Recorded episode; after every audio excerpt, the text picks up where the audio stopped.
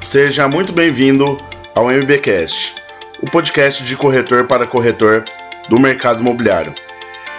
E o convidado desse primeiro episódio de novembro é o Rodrigo Werneck, CEO da agência Cúpula e estrategista-chefe de uma das principais agências do mercado imobiliário. E o convidado dessa semana é o Rodrigo Werneck, CEO da agência Cúpula, uma das principais agências do mercado imobiliário. Seja muito bem-vindo, Rodrigo, ao MBcast. Fala, Matheus. Tudo bom contigo? Obrigado pelo, pelo convite, pela oportunidade de fazer essa conversa aqui contigo e com o teu público. Show de bola, Rodrigo.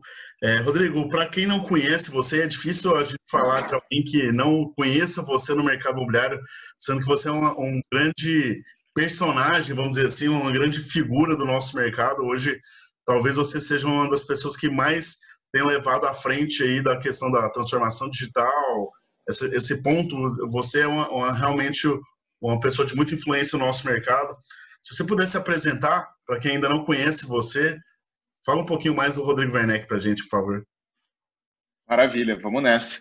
Bom, é, eu sou sócio fundador e, e estrategista-chefe da Cúpula. É, eu sou jornalista de formação, e fundei a Cúpula há 14 anos. A Cúpula ela se especializou no mercado imobiliário. Hoje nós somos um híbrido de consultoria e agência de marketing e gestão imobiliária. Então, trabalhamos com mais de 50 clientes permanentes, fixos, entre incorporadoras e imobiliárias.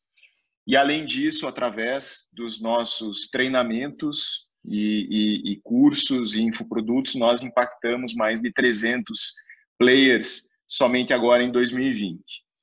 Dentro da cúpula também produzimos uma plataforma de conteúdo sobre o mercado imobiliário, que é o Imob Report, que entrega conteúdo de diferentes formas, em diferentes plataformas, e, e lidero à frente né, da cúpula aí um time de 60 consultores então, muitas vezes eu acabo sendo o rosto da cúpula para o mercado, mas não, não estou sozinho, né? Tem um time comigo aí qualificadíssimo, pessoas que já foram CEOs de imobiliárias, né? Eu tenho designers de serviços, consultores de, primeira, de primeiríssima linha, assim, que, que me ajudam né, no entendimento desse novo cenário que se apresenta para as incorporadoras imobiliárias, esse cenário movediço, cada vez mais mutante em tão pouco tempo, né?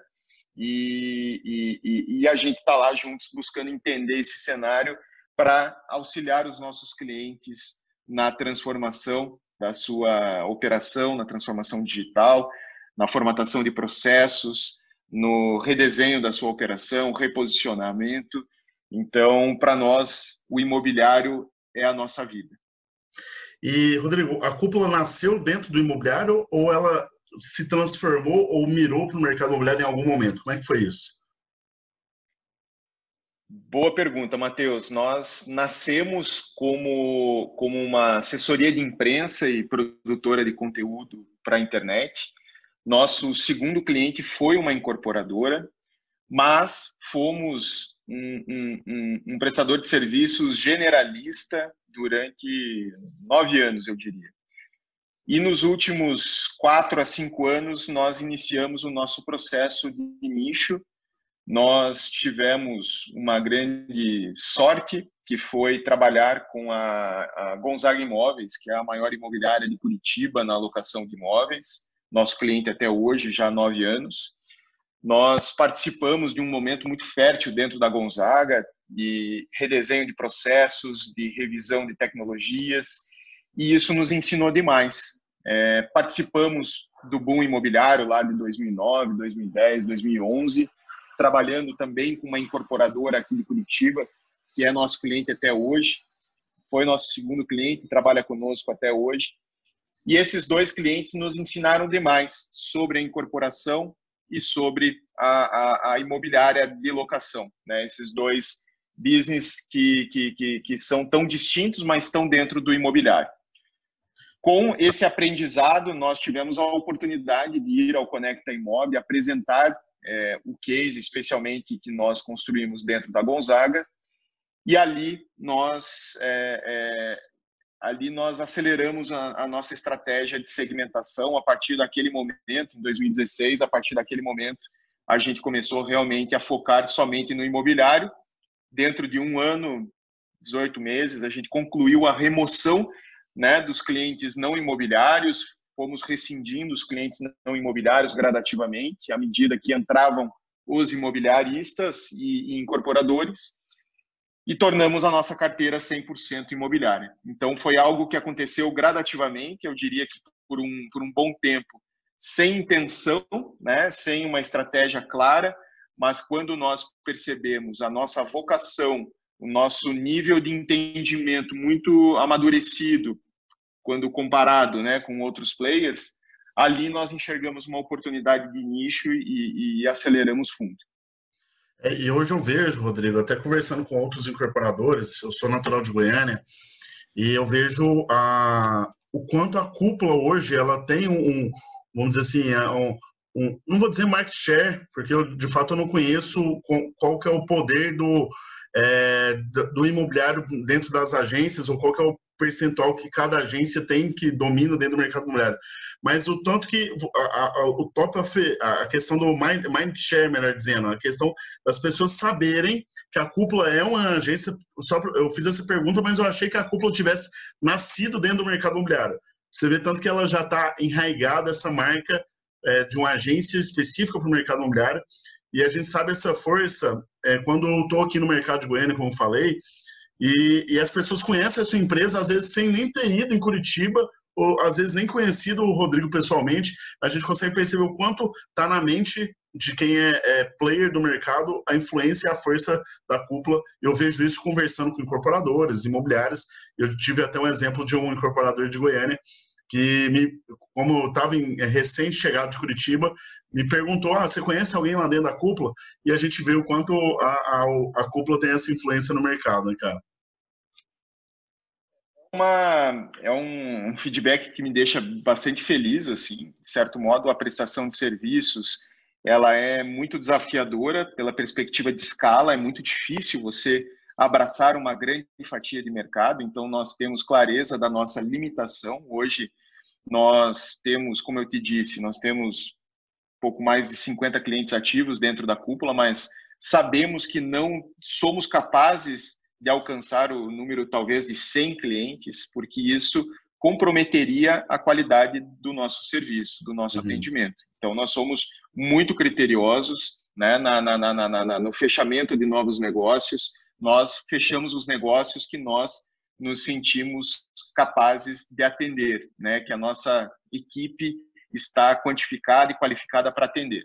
Então a gente se orienta demais pelo NPS, né, pelo nível de satisfação dos nossos clientes. Uhum. Hoje o nosso NPS ele é superior a 80, é um número assim estupidamente alto é, é, que nós perseguimos é, é avidamente assim esse número é uma meta interna que nós perseguimos quando mapeamos um cliente insatisfeito, a gente realmente mobiliza a empresa inteira para é, reverter esse cenário, e hoje isso é algo muito raro dentro da nossa operação. Uhum. É, então, a gente trabalha muito pé no chão. Né? Seria muito fácil a gente soltar o freio de mão e ah, daqui a pouco ter 100 clientes dentro da empresa, mas não é isso que a gente quer. Né? Talvez a gente chegue lá, mas à medida que a nossa equipe amadureça, à medida que a nossa equipe esteja em condições de dar esse suporte. Por conta disso, a nossa estratégia cada vez mais tem sido levar conteúdo ao mercado, né? Uhum. empoderar o mercado para que é, o mercado faça essa transformação, ainda que sem o envolvimento direto da cúpula. Então, uhum. por conta disso, nós formatamos os nossos treinamentos, por conta disso, nós criamos o Imob Report, que uhum. são válvulas de escape que nos permitem escalar a nossa operação sem que tenhamos 100 ou 200 clientes dentro da cúpula. O mercado é muito grande, né, Matheus? Você sabe muito bem, você circula o Brasil, o mercado é muito grande para que um player tenha planos de dominação. Não. É, toda vez que eu mapeio um novo concorrente, eu fico tranquilo porque tem mercado para todos nós.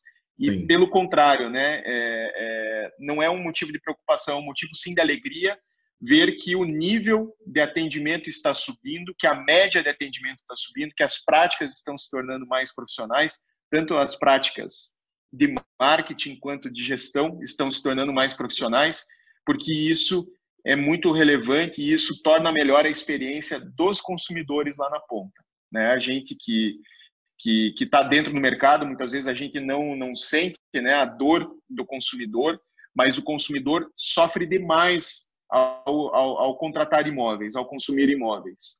As dores passam pelo desconhecimento, pelo mau atendimento, pela, pela dificuldade de acesso a informações.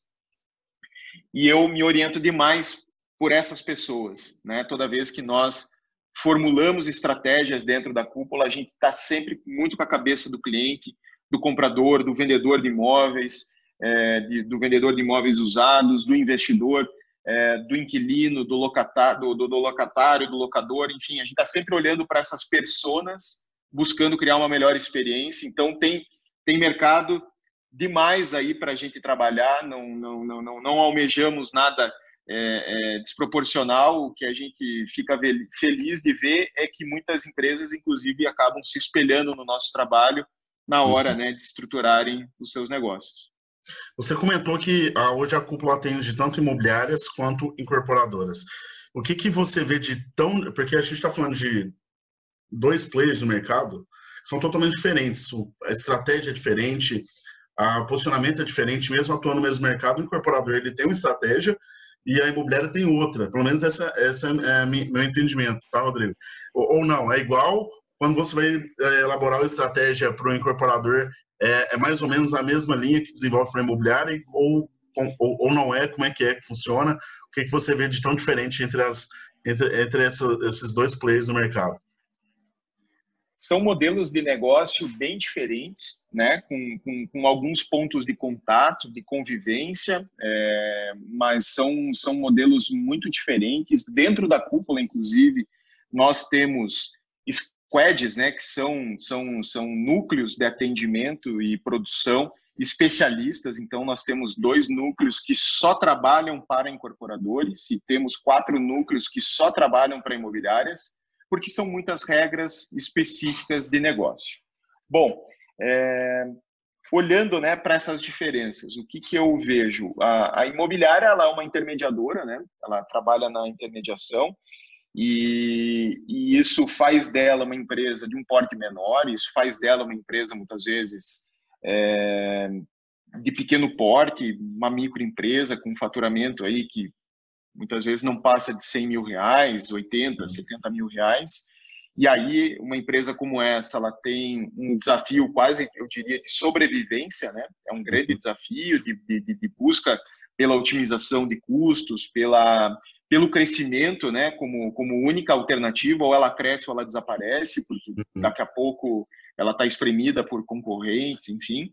Então, é o fundador que está ali, né? Muitas vezes é o fundador que está ali tentando é, estruturar uma empresa de verdade. É um corretor de alta performance que está buscando a, a, a, escala da, da sua operação, está tentando montar um time, está lutando para estruturar processos.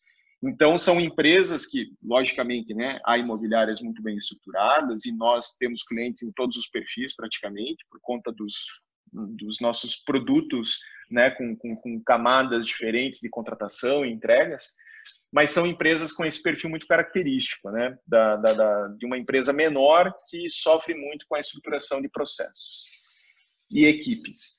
As incorporadoras são um público diferente, trabalham com, com, com capital intensivo, são empresas mais estruturadas em termos é, é, de gestão, são empresas com, com, geralmente um pouco mais de, de, tempo de vida mesmo, que acaba representando, né, por consequência, maturidade, mas são empresas que muitas vezes estão distantes do mercado, estão distantes da ponta desse sentimento mercadológico tão vivo, né, dessa latência tão, tão, tão facilmente encontrada dentro das imobiliárias.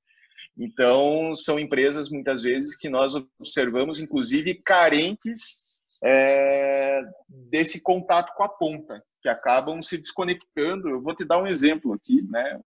Ontem eu conversava com, com, com um parceiro nosso aqui dentro, um colaborador nosso, e ele me trazia o sentimento dele, né, que, que ele foi visitar alguns empreendimentos de uma incorporadora aqui de Curitiba, pensando para compra, né, para uso próprio.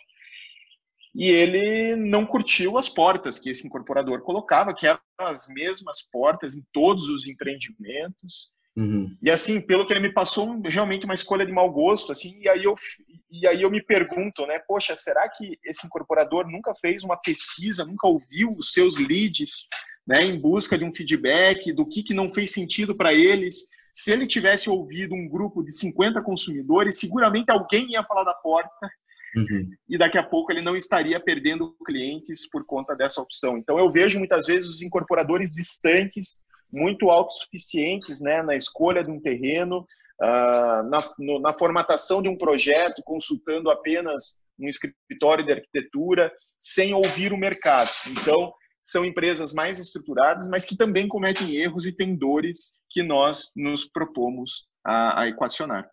E os erros de incorporador são, são, às vezes, pequenos erros que podem impactar todo um lançamento, todo o um empreendimento. Então, são erros que têm que ser muito bem calculados. Claro que erro ninguém, ninguém calcula errar, mas você tem que tentar controlar ou tentar policiar para que você erre o menos possível, porque você contou o exemplo da porta, mas você imagina aí se fosse algo escancarado de que ninguém quisesse comprar um imóvel pelo fato da porta.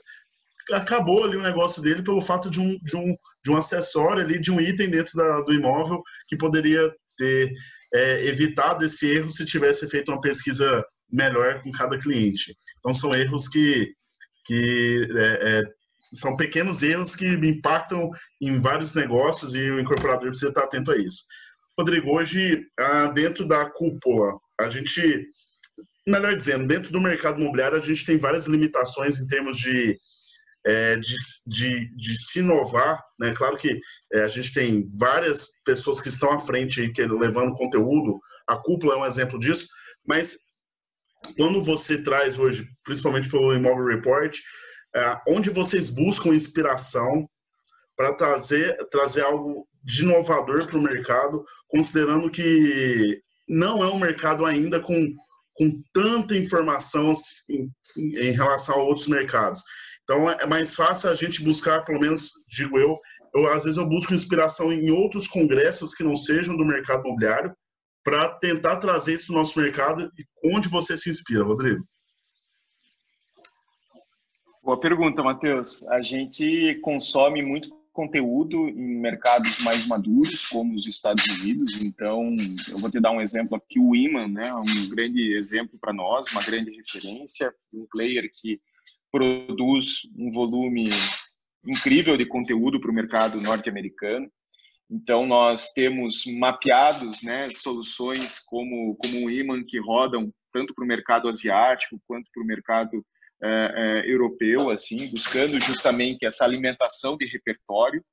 É, mas eu vou te dizer que nada substitui o campo, nada uhum. substitui a selva. E quando eu me refiro à selva, eu me refiro aos plantões de vendas, eu me refiro às imobiliárias. O que eu mais me ressinto nessa pandemia é a dificuldade, a impossibilidade de estar visitando mais clientes. Uhum. Eu, eu, tenho, eu tenho verdadeira adoração por conversar com corretores, por é, entrevistar gerentes, gerentes de vendas, observar as estratégias que eles adotam.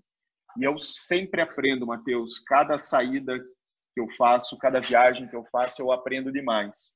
Eu aprendo demais pela observação. Eu sou jornalista de formação, então eu, eu me considero uma pessoa é, é, razoavelmente capaz de fazer perguntas relevantes, perguntas boas, que me trazem respostas incríveis e que me fazem aprender demais. Então, eu, eu, eu busco ser o mestre da selva do mercado imobiliário, porque é ali é, é ali que a gente aprende é, as sutilezas, né? As sutilezas assim que fazem toda a diferença, que fazem uma grande ideia, uma boa ideia vingar.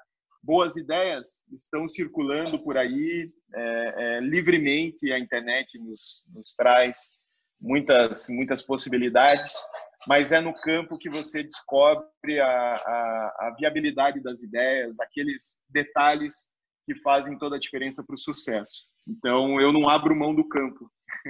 É muito importante, é muito importante. E bom saber onde você se inspira, porque também vou buscar essa inspiração, sendo que você, é, como, como coloquei, você hoje é uma, uma das principais cabeças pensantes aí do mercado em termos de busca de novas informações e, e de inovações. E, e, a gente está vivendo, Rodrigo, esse, esse, ano foi um ano atípico, né? está sendo um ano atípico, ainda não acabou, mas a gente é, vê que 2020 vai ser um marco não só para o mercado imobiliário, mas para governos, para o mundo inteiro e para várias economias e para vários setores. O que, que você identificou de maior aprendizado dentro desse momento de pandemia para o seu negócio? O negócio essa pandemia me, me, me, possibilitou, me permitiu estar muito mais perto do meu, do meu time. É, foi um grande aprendizado, assim, eu, por conta das viagens, eu sempre tive uma, uma relação não exatamente próxima com o meu time, eu tinha uma agenda de encontros mensais com eles, em que eu reunia todo o meu time presencialmente em Curitiba, e, e, eu achava que, que era demais. Eu achava que isso era quase que um sacrifício da agenda. E a pandemia me ensinou a estar mais próximo do meu time, desde que começou essa dinâmica né, do, do home office. Nós estamos em, em home office desde 17 de março. Desde então, eu converso com meu time completo todas as sextas-feiras à tarde. Eu reúno meu time e, e coloco muito claramente a estratégia da empresa, o momento, o que está acontecendo, quais são os desafios, quais são os nossos projetos. E isso nos colocou, Matheus, num patamar muito acima, assim, em termos de, em termos de, primeiro, entregas. E por que que estamos num patamar superior de entregas? Porque estamos conectados ao time, porque o time hoje está fechado conosco. Uhum. Então nós, nós, eu, eu sou muito, eu sou muito é, é, ligado em dados. Eu acompanho indicadores, por exemplo, o ENPS, né, que é o, o, o, assim uma temperatura de engajamento dos colaboradores. Uhum. E nós conseguimos subir o nosso ENPS é, que era na faixa de 40, nós conseguimos subir para a faixa de 70 durante, durante essa pandemia. E por quê? Porque nós estamos ouvindo o time, porque nós estamos conversando, porque nós estamos sendo absolutamente transparentes. Então, nós criamos canais né, é, é, para que o time externalizasse o seu sentimento, as suas dúvidas, as suas insatisfações. Observamos a, a, a, aquilo que era pertinente, reagimos, adotamos, é, é fizemos mudanças, adotamos novas práticas e isso nos conectou demais com os nossos colaboradores. E tem um, um, um e tem um ponto que é para mim é muito muito verdadeiro assim, que é aquele raciocínio de que colaboradores felizes fazem clientes felizes. Sim. Não dá para você imaginar que vai ter clientes felizes tendo colaboradores infelizes. Isso não existe. Então, é, Para nós, isso funcionou muito bem. A partir do momento que nós nos conectamos com os colaboradores, o nosso NPS disparou e chegou na estratosfera, eu diria assim, algo quase que impossível. Hoje, quando eu olho para o nosso NPS, cara, subir é difícil, não tem muito mais para onde subir, mas isso só é possível porque o time está fechado. Uhum. Hoje eu tenho clareza que 75%, 80% dos meus colaboradores, cara, vai comigo se eu falar, vamos montar uma série na Lua, quem que se dispõe, os 80% levantam a mão e, cara, eles vão trabalhar comigo na Lua lá durante um ano e vai ser, assim, um negócio absurdo, ninguém vai entender o que está acontecendo. Então, é, eu te digo que esse é um grande desafio né, para mim e é o um desafio para todos os empresários que se, que se propõem a melhorar o nível de experiência dos seus clientes. Nós precisamos falar mais sobre gestão de pessoas, nós precisamos estudar mais sobre gestão de pessoas, porque o, o negócio imobiliário, eu diria que ele é humano intensivo. Mas a, a, isso é o papel do líder, né, Rodrigo? Essa, essa, essa situação de você falar assim, vamos para a Lua e o pessoal te acompanhar, eles não sabem o que, que você vai fazer lá na Lua, nem o que, que eles vão fazer. mas pelo fato da confiança e, e, e enxergar em você uma liderança que para eles faz a diferença. Então, isso é, é, reflexo da sua liderança, pode ter certeza disso. E aí, eu perguntei sobre a, essa situação do maior aprendizado dentro da sua empresa em função da pandemia, mas o que surgiu de oportunidades no nosso mercado, isso no geral, em função da pandemia, porque a gente vê, às vezes, no primeiro momento, muito mais desafios e muito mais é, empecilhos ou dificuldades, mas geraram várias oportunidades. E aí a gente fala de taxa Selic, a gente fala de reflexo disso agora na, na, na, taxa de financiamento. E quando a gente fala taxa Selic baixa, a gente fala de menos investimento em renda fixa e, e mais entrada de dinheiro no mercado imobiliário. Fala um pouquinho de tudo isso que a gente está vivendo no nosso mercado, esse cenário de oportunidades que a gente está falando de, de momentos de números de vendas extraordinários, né? Para grandes empresas e para várias empresas a gente está tendo números assim espetaculares.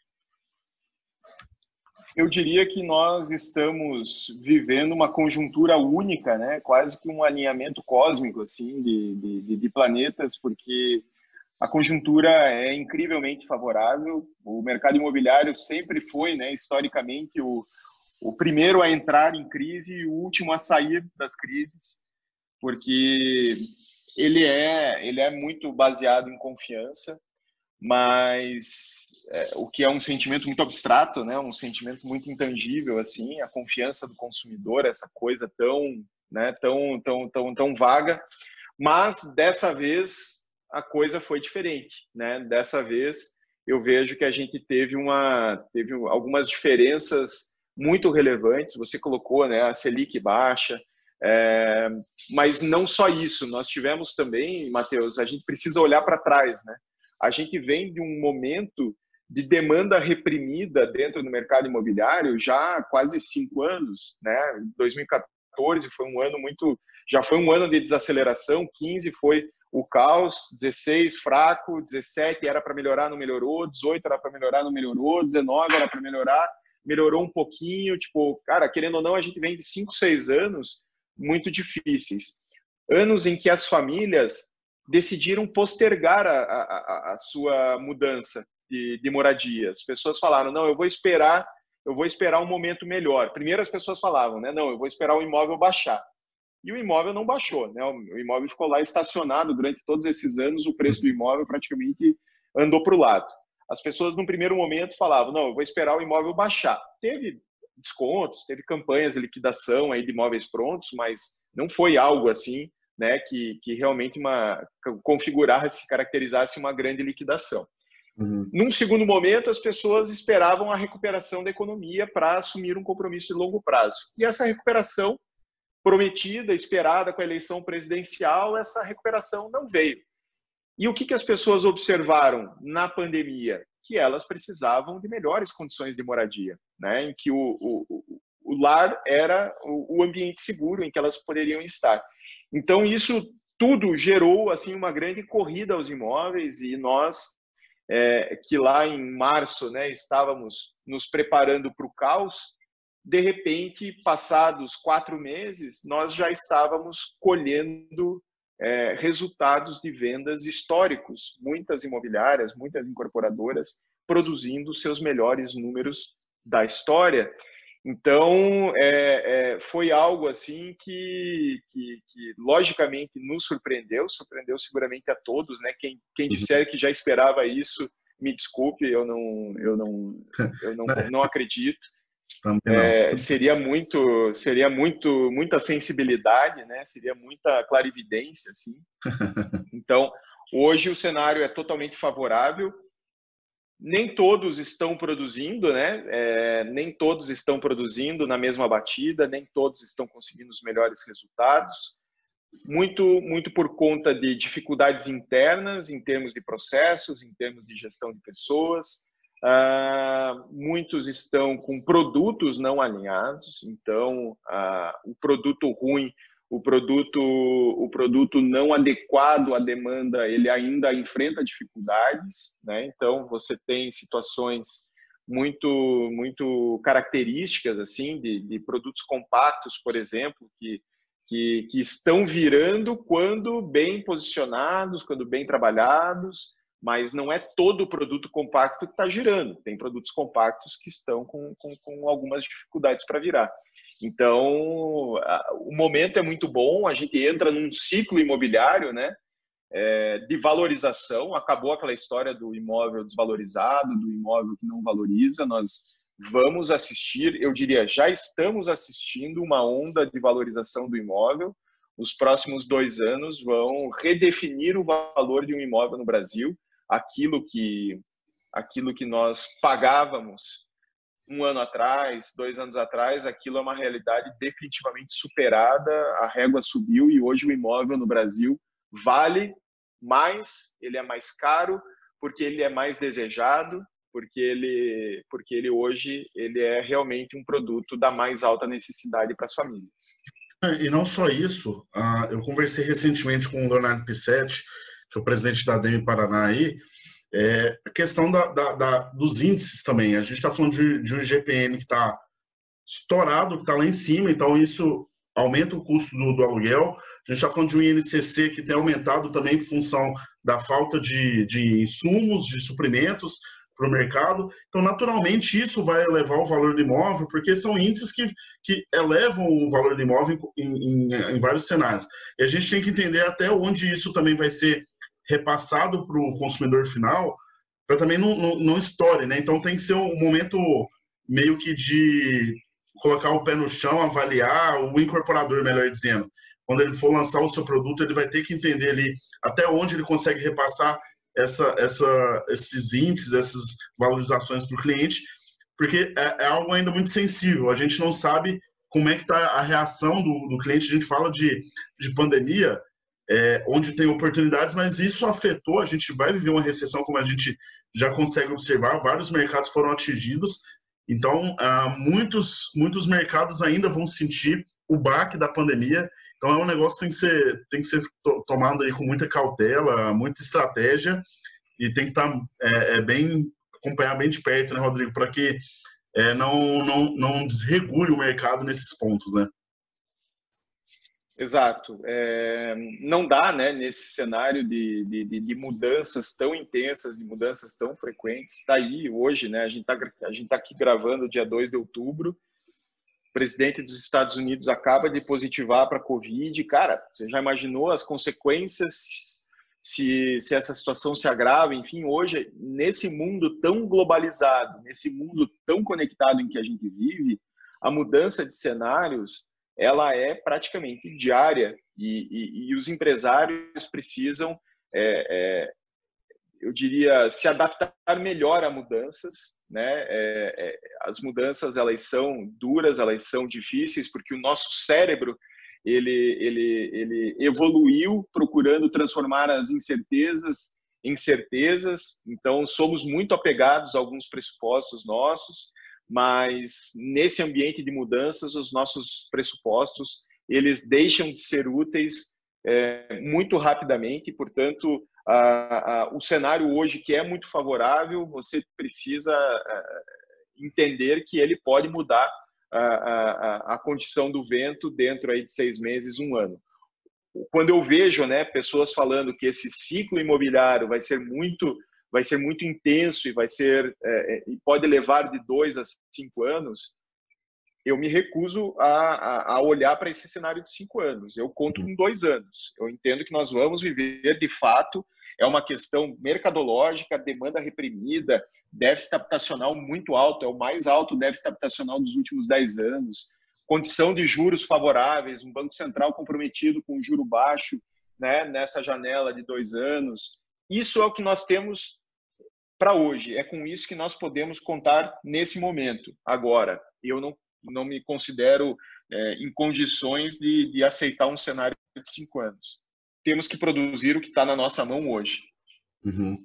É, e a pandemia também trouxe outra situação, mesmo traga essas incertezas, mas ela também trouxe algo que já estava, era nítido que iria acontecer, que seria o ponto de transformação digital, dessa aceleração digital, é, se você quiser falar um pouquinho sobre isso também, de que forma você se posicionou na, nessa questão de transformação digital, principalmente para os seus clientes, esse, essa virada de chave para quem ainda não tinha é, se atentado para isso, né? Então, É, de que forma que você viu essa transformação dentro do nosso mercado, principalmente em função da pandemia?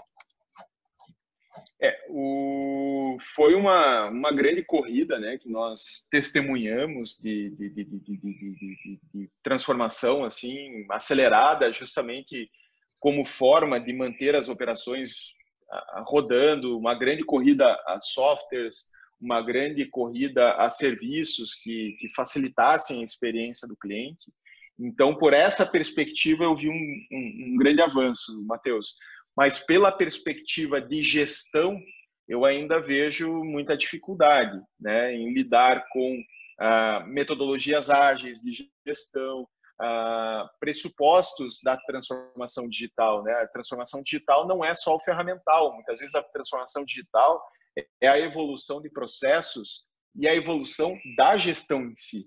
Então, eu vejo que, que realmente avançamos demais, mas ainda tem muito para ser feito. As empresas ainda, quando a gente observa né, o NPS, é, o NPS do imobiliário ele é, ele é assustadoramente baixo. O NPS do imobiliário ele chega a ser negativo, ou seja, você tem mais clientes detratores da sua empresa do que clientes promotores da sua empresa. Uhum. Isso para mim é algo muito perturbador.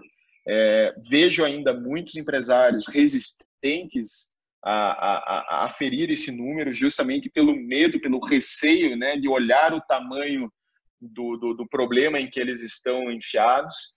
Então, a transformação digital ela é bem-vinda e nós vivemos um, um, um momento de, de, de, intensa corrida a, a novas tecnologias, mas isso por si só não será capaz de melhorar essa experiência do consumidor, que hoje eu diria é sofrível, né? Frente o, o, o capital intensivo que nós manipulamos, nós não estamos aqui fazendo corridas é, de carro, nós não estamos aqui vendendo lanches pelo, pelo aplicativo, nós não estamos entregando compras pela internet, compras de bens, de bens é, é, é, é de, de, de, curta duração. Nós estamos vendendo imóveis, nós estamos fazendo a maior operação, a maior transação da vida dessas pessoas. Não uhum. podemos aceitar é, é, quietos, né, calados, um NPS negativo dentro de, de nossas empresas. E que, e considerando que é o maior bem que essa pessoa vai conquistar de fato, a gente tem que. É, é, chega a ser perturbador mesmo, como você colocou. E aí, Rodrigo, a gente vai entrando aqui para os finalmente do nosso bate-papo, mas eu ainda vou, vou colocar algumas perguntas aqui. Eu espero não colocar você em saia justa, tá? E se eu colocar, fica tranquilo, e, e, se você não se sentir confortável em responder, o pessoal também vai entender. Eu falo isso mais no tom de brincadeira, mas assim, é, eu, eu queria que você falasse qual que foi a maior conquista que você teve dentro do mercado imobiliário. Se isso, a maior conquista, se tem isso de forma clara, de você falou assim, ó, esse aqui é o meu maior prêmio, a maior conquista que eu vejo que eu conquistei atuando no mercado imobiliário. É uma pergunta difícil, né? Eu não, não, não tenho uma resposta pronta, assim, processada, e, e, e eu sou um cara muito, muito, assim, humilde, eu não, não, não, não entendo que, que, que estejamos promovendo uma revolução. Eu, eu vejo que o nosso trabalho ele é, ele é realmente é, comprometido com a melhoria da experiência dos consumidores de imóveis. Então, assim, a gente trabalha dia após dia sem sem, sem deixar né, os resultados subir a cabeça, mas eu vejo, eu vejo de certo modo é, algumas ondas que irradiaram a partir de, de, de, de ações que nós desenvolvemos, como a, a, o seguro fiança gratuito na locação, uma prática de mercado que é muito mais, muito mais é, é, confiável e, e, e bem resolvida, mais simplificada para o locatário, também para o locador de imóveis eu vejo um, um, crescimento exponencial das garantias pagas também na locação, e esse foi um movimento que nós, é, uma bandeira que a gente levanta aí já há mais de, há mais de, de, de três, quatro anos, vejo que são alguns frutos que a gente semeou E, e hoje eu vejo a, a, assim uma discussão sobre, sobre melhores práticas acontecendo dentro do mercado imobiliário que a gente provoca é, sem o personalismo, sem a, a, a ode à personalidade, a figuras né, que, que acabam a, a, sendo muito, muito centradas em si próprios. É, hoje a gente procura estimular a, ser, o, ser um grande e relevante agente transformador do mercado, mas trazendo conteúdo de forma sóbria, de forma equilibrada, de uma forma transparente, clara, sem afetações, sem modismos, sem é, personalismo. É da nossa personalidade, é do nosso jeito e eu espero que estejamos contribuindo com o mercado é, é, dessa forma. E, e, agora, agora eu tenho certeza que eu vou colocar você em maus lençóis. É, fala para a gente qual que foi o maior case da cúpula até hoje. Maior case de clientes. O maior case de clientes. É, eu vejo que hoje o nosso maior case é, é, um case construído absolutamente a quatro mãos, que nós jamais construiríamos sem o apoio do cliente, que é um, um, um cliente de um nível de maturidade elevadíssima, assim, mas é a Infinity Imobiliária Digital, uma imobiliária do litoral do Rio Grande do Sul, de Torres, uma imobiliária que é jovem, tem cinco anos e que surgiu do zero para alcançar um, um, um, posicionamento de mercado. E aqui eu não falo só de, de VGV, de, de VGC, não. Eu vou muito além, eu vou, eu vou aqui para o patamar de posicionamento de mercado, de lembrança de marca, de referência mercadológica, enfim. A Infinity é uma empresa que, que conseguiu um posicionamento de nicho, inclusive, muito claro. Para nós é uma grande satisfação assim estar caminhando ao longo, ao lado da Infinity já há, há três anos, três ou quatro anos, enfim, nós entramos ali logo no, no, primeiro, segundo ano de vida deles. Então, para nós é uma grande satisfação caminhar com a Infinity.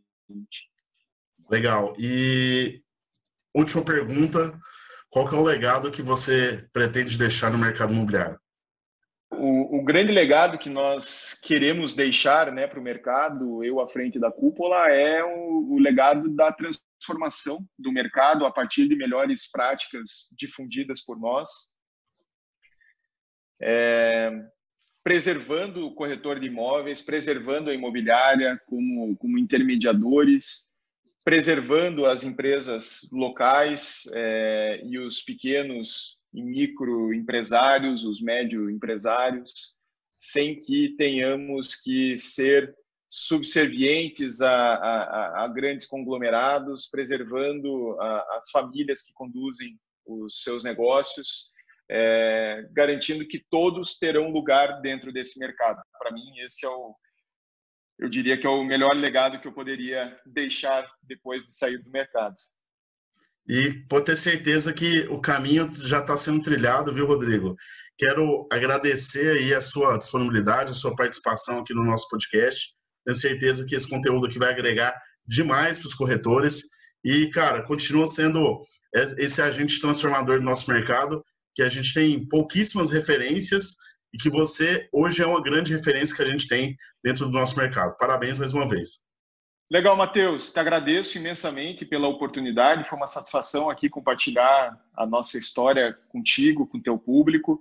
Conte sempre conosco aqui, acompanhe o teu trabalho. Sou, sou um, um, ouvinte fiel aqui do, do podcast.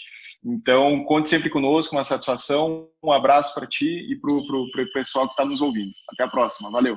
Obrigado, Rodrigo. Um abraço.